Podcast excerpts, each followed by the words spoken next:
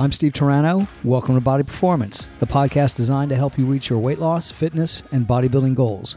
Today is going to be One Shot Wednesday. That means I'm doing this one shot, no edits. I just don't have enough time to edit the finished product because I've got a lot more questions and a lot more information I need to cover. First two questions I got from Instagram or from Science Guy. He asks about supersetting and high intensity interval training. Both are great questions. Let me answer them. I like high intensity interval training. Most people do cardio that's too easy. And most people think in terms of doing cardio so they can lose body fat. And they're always worried about raising their heart rate out of their fat burning or heart rate zone. So it's it's one of those things that's a catch 22. You want to do cardio, you want to do cardio long enough so you can elevate your heart rate, and then you want to do it for a sufficient enough time so you burn a sufficient enough amount of calories, a decent amount of calories, so it adds to your weight loss goals. The problem is this most people are so obsessed about elevating their heart rate out of their fat burning zone that they never do hard, intense cardio. And remember, hard, intense cardio is des- designed to improve your cardiovascular performance. So, getting out of breath is an important thing when it comes to improving your cardiovascular performance. You put stress on the cardiovascular system, and then you're able to come back and perform better. This is one thing that people don't understand. When you watch people doing cardio in the aerobics room or in the biking room, they're always checking their pulse, checking their neck as if they're ready to drop over dead. And I want to tell them it's important that your heart rate gets elevated. It's important that you get out of breath. It is important that you have to slow down and catch your breath. This is why I like high intensity interval training. Now, high intensity interval training for you might be different. Uh, for me, might be different for somebody else. Somebody who's out of shape, that might be going from a slow walk to a fast walk, that gets them out of breath. Or somebody that goes from a jog to a run, or somebody that goes from a run to a sprint. But any type of high intensity interval training is great because it stresses the cardiovascular system, allowing you to perform better. So I don't care if you're running 10 miles and you run the first mile slow, the second mile faster, the third mile slower or you go outside and do uh, a quarter mile to warm up and then you do 10 wind sprints or you're jogging and then you you know run like hell for 15 seconds to the next stop sign and then you walk a little bit catch your breath and then start jogging again. Any mix of those things works. The trick with high intensity interval training is you just got to sort of push it to the point where you're out of breath. And the more out of breath you are and the longer you can sustain that the more the cardio will benefit you and then when you do cardiovascular activity again, what will happen is you will have improved your cardiovascular performance. So now you can train at a higher level, at a faster pace, without elevating your heart rate. Sort of what I said in one of my prior episodes about somebody taking the stairs. They're not going to elevate their heart rate, but once their heart rate is elevated, it can stay at a higher heart rate or beats per minute for a longer period of time without getting out of breath. So I definitely think high intense uh, interval training is is very good. It's important. I think you should do it. I think you should incorporate it into your workout, whether you do it once a week, once every other week, however you do it. But I definitely think it's it's very good and it's very important. Second question is supersetting. I'm not a big fan of supersetting, even though Arnold talks about it in his book, Education of a Bodybuilder. I'm not crazy about it, and here's why. If you're looking to get as big and as strong as possible, it means you're going to have to handle heavy weight. And after you handle heavy weight, you need rest for your body and your muscles to regenerate ATP so you can then use that molecule, ATP, and more importantly, creatine phosphate, to lift again. But if you lift with one exercise or you do one exercise and then you save a little for your second exercise or your superset, you're just not going to be able to lift as heavy on the second exercise as you do on the first exercise, or you save a little bit on the first exercise. So you're not really lifting as heavy and as hard as you can because you got to do a second exercise. I'm not crazy about that. I like the idea of doing straight sets. You handle as much weight for as many reps as you can, then you rest, and then you do it again. If you have to, like again, hold back a little bit because you have a second exercise coming up, you're not going to get as big or as strong. There's nothing wrong with that, but I'm just talking about if you want to handle as much weight and get as big and as strong as possible, straight sets are much better. If you're just trying to blast through your workout because you got a short time and, and you got to get your workout in and out, nothing wrong with supersetting. But remember this if you superset, you're not going to be able to handle as much weight. And if you incorporate it into your workout on a regular basis, your maximum strength is going to go down. So if you bench press and then do flies, nothing wrong with that. But if you do that for a couple weeks, you're not going to be able to handle as much weight on the bench press, and your bench press is probably going to go down. Great way to mix it up, but I would not make that my mainstay of training. Next question is from the Mask Hunter. He asks about intermittent fasting, and he's talking about calories in versus calories out. Now, there's a lot of good information or new information that's out about intermittent fasting. And we've always been taught, oh my gosh, we want to eat on a regular basis. But now studies are showing that intermittent fasting does actually help with weight loss, as, as would any type of calorie restriction. But it also has shown recently that it, it does help the body, and more accurately, it does help with the genome as well as chromosomes, and it helps prevent deterioration. As strange as that sounds, it helps prevent chromosomes from unraveling. So it gives your chromosomes and therefore the cells a longer lifespan by being a little hungry. Hence, intermittent fasting, going for a little longer period of time to allow you to become slightly hungry, put your body under a certain amount of stress, which again causes the chromosomes to deteriorate less fast. And in some cases, it almost causes chromosomal repair. I just listened to a great podcast by Tom Bilyeu on this, and he had some brain surgeon on. It was very, very interesting. The challenge was even the brain surgeon said, Man, I can't last 14, 16 hours. I just get too hungry. So the brain surgeon or the research scientist, PhD, said, Listen, I just try to go a little longer between meals. So instead of 14 hours of fasting, he says, I go maybe five or six meals or five or six hours without eating, and then I eat, and then I just eat smaller meals. So it creates the same effect. So I don't have to wait for 12, 14, 18 hours before I eat. Like most people, he says, I just can't handle it and I just get too grumpy and mean, and then my energy begins to decline. So these are some of the things that uh, are very interesting when it comes to you know weight loss, fitness, as well as real true health. I'll give you another fact about a couple facts about eating, and these are backed up by years and years of science. Some of the healthiest diets include a diet that is calorie restricted, meaning they've shown this in mice and they've also shown this in people that if you eat a calorie restricted diet on an ongoing basis, meaning you always have that sense of hunger, it extends the life expectancy of the of whoever's doing it. And they think it's probably a combination of free radicals or lack of free radicals that are being generated through digestion, uh, lower body temperature, all sorts of things. But again, it's a hard lifestyle to live. So, if you're interested, eating less will help extend your lifespan and also make you healthier. Number two, one of the healthiest diets you could possibly have, and again, this is proven in a ton of scientific research. And if you want to read a great book, it's called Eat to Live by Dr. Joel Fuhrman. And he said, and this is really amazing, that there's a direct correlation between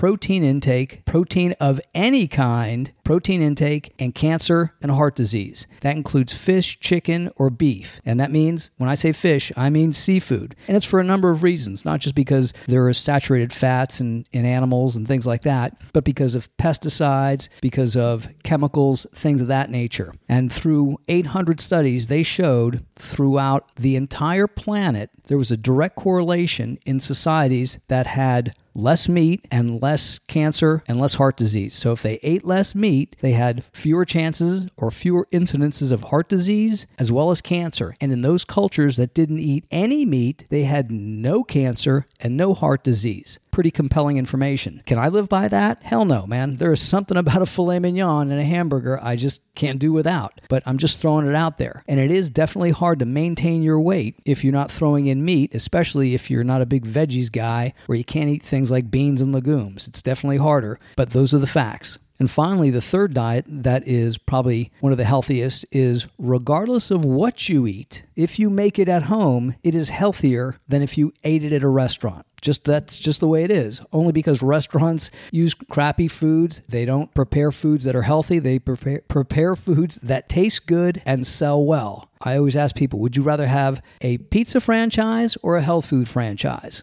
I'd go with pizza every time because people like pizza, people like hamburgers, but most people don't like health food. Next question is from Amon B12 or Amon B12. His workout is similar to mine. My workout is chest and triceps on Monday, legs Tuesday, back Wednesday, shoulders Thursday, biceps Friday, sneaking calves and abs when you can. He wants to know if you miss a body part, do you carry it over to the next day? In other words, if you're doing shoulders on Thursday and you miss them, do you include them with your bicep workout on Friday? And the question is is it depends on how you feel. If you've got the energy, by all means, do shoulders and and biceps. If you don't have the energy, it's not that big a deal. You can do shoulders the following week. Or if you want, you can do an abbreviated workout of shoulders and, a, and an abbreviated workout of biceps. It's not that big a deal, especially when you're training five days a week and you're training hard. So you missed shoulders. Well, they got hit with bench, incline bench, dumbbell flies. They got hit, believe it or not, with back, pull downs, T bar rows, uh, close grip, cables, that kind of stuff. So again, if you miss a body part, it's not going to be that big a deal. It's not going to end your day. Either do it the following day day or just skip it and you know do it next week. He also asks about stretching after a workout, and that's important. It, it definitely helps keep you limber, but becoming overly muscular doesn't necessarily limit your range of motion. I've seen guys who are incredibly muscular who have tremendous flexibility. Look at a lot of these MMA guys, they're kicking each other in the face and they're pretty big. Flexibility comes and is maintained through consistent stretching. Like everything else, if you don't do it, you lose it. There was a guy who was a Muay Thai guy in the gym, and I asked him, How many times you, a week do you stretch? He goes, I stretch twice a day. So, stretching, like everything else, or flexibility, like everything else, is something that you keep by maintaining it and by doing it.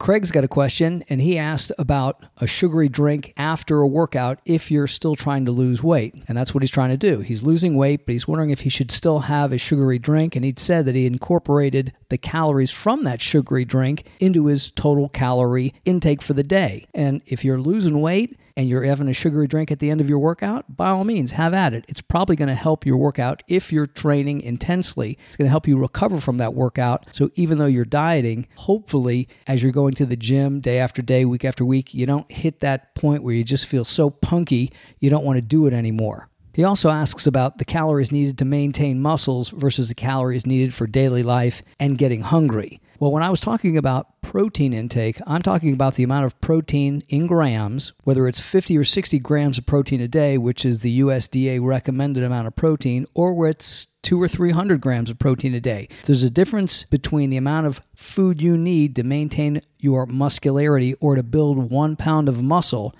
and the amount of calories you're going to need to maintain your metabolism and your body weight throughout the day and to prevent you from getting hungry two different things. So if you're getting hungry, that means Number one, you're probably burning calories. You're in a calorie deficit. So that means even though it's only a few calories every hour, you are losing weight. But again, think in terms of how much food you are eating are you losing weight? And don't think in terms of oh god how much protein protein am i taking in? Don't don't worry too much about that because everything nowadays is is fortified with protein. There's protein in obviously the fish chicken and beef that you might be eating. There's protein in the milk the eggs the cheese. Um, vegetables are loaded with protein. So as long as you're losing weight don't worry about protein. Everybody is getting enough protein. What they're not getting is enough uh, time in the gym. Craig also asked this great question about training volume. How do you calculate the appropriate amount of training or training volume? Do you take your reps times your sets times your weight? And he gives an example or asks the question Is three sets of 10, is that going to give you the same result as 10 sets of three? And the answer is unfortunately no.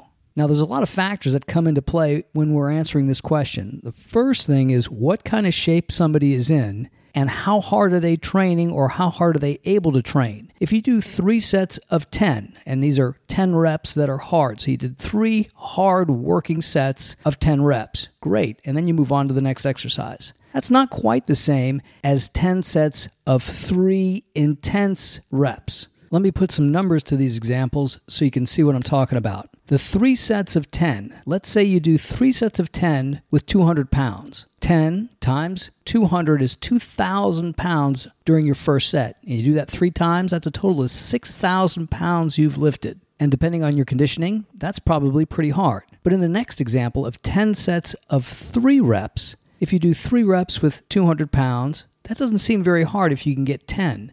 And then you do another set of three reps with 200 pounds. And then you do another set of three reps with 200 pounds until you get to 10 sets.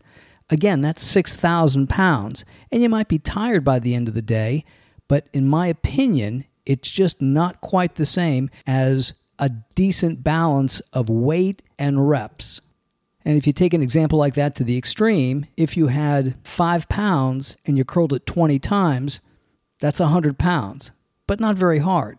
But now let's say you had 20 pounds and you curled it five times, that's 100 pounds. But if you were doing that weight with one hand, 20 pounds would be a lot more difficult to complete five times than, let's say, five pounds 20 times. Again, a lot of this is sort of based on what kind of workout you're doing, what kind of shape you're in. And again, it's sort of a subjective argument, like how many angels can dance on the head of a pin, which is better. It's not a bad way of training or getting an idea of how much weight you've lifted during your workout to figure out how well your training is going and if your performance is improving. But it's also one of those things where you have to take some things into consideration. Like a lot of guys will ask me, if you spend more than 90 minutes in the gym, are you wasting time? I hear that from guys in the gym. If you spend more than 90 minutes or an hour and a half in the gym, you're just not being effective. You're not doing everything you need to do. Well, sometimes you need to spend an hour and 15 minutes or an hour and 30 minutes in the gym. Just being in the gym doesn't necessarily mean you're wasting time, nor does it mean you're actually lifting. You spend whatever time you need in the gym to get through your workout it's a light workout, you might have a shorter time in the gym. If it's a hard workout and you need more rest in between sets because you're lifting more weight, so your workout takes an hour and a half or an hour and 15 minutes. The important thing is not the time you spend in the gym,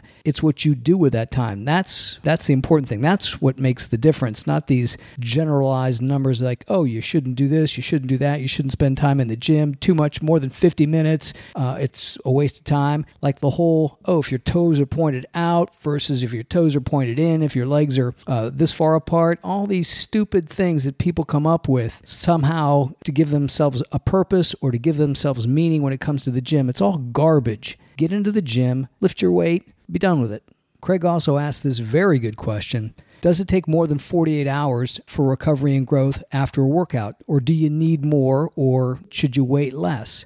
Again, I've read a lot of stuff, and they say 48 hours after that, there is no more muscle repair occurring. And I'm going to go, whoa, hang on. It depends on what kind of condition you're in. It depends on how hard you've trained. It depends on a lot of things. I've trained my body parts one time a week, so that means once every seven days I would train a body part. But if you trained it hard enough, it's enough to last those seven days, especially if you're training all the other body parts hard as well. If you train chest and triceps hard on Monday, or whatever it is you do, Tuesday you're kind of sore, Wednesday you're sore, Thursday you're sore. So we're looking at at least 72 hours there. Plus, you're also training back, shoulders, and other body parts. So you can't just arbitrarily throw a number at it. You can say, as a general rule, it might take 48 to 72 hours. But again, you take somebody who's brand new, they train on Monday, they might still be so sore on Wednesday or Thursday, they can't move. They need more time for recovery and repair. You take somebody who's training really hard, they've done extra sets, extra reps, extra exercises, they might need more than 48 or 72 hours to recover. And again, also, are you sleeping? Are you eating? All these things come into play. But if you're training really, really hard, you're going to need recovery, even if it's cardio. Intense cardio is very, very demanding on the body. That's why it's incredibly hard to run marathons back to back. And when somebody does that, a marathon on Monday, a marathon on Tuesday, or even a marathon on Saturday, and then another marathon the following Saturday, that is an, a, an incredible accomplishment because it's so taxing and so hard on the body.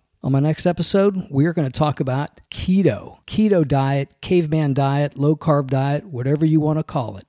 I'm Steve Turano, and this is Body Performance.